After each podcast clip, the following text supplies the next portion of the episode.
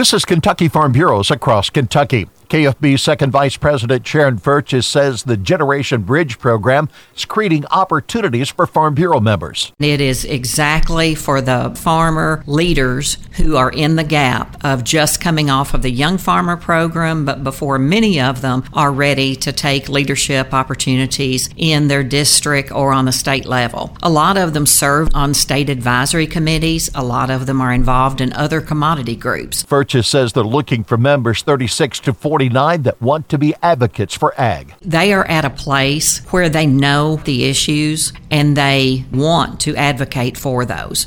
They're really good at telling their story. They've been involved long enough now to have a story. They're not just a beginning farmer. And we really want to give them some leadership skills to help them channel all of those efforts. A core leadership committee will develop the program structure this year. This is Across Kentucky.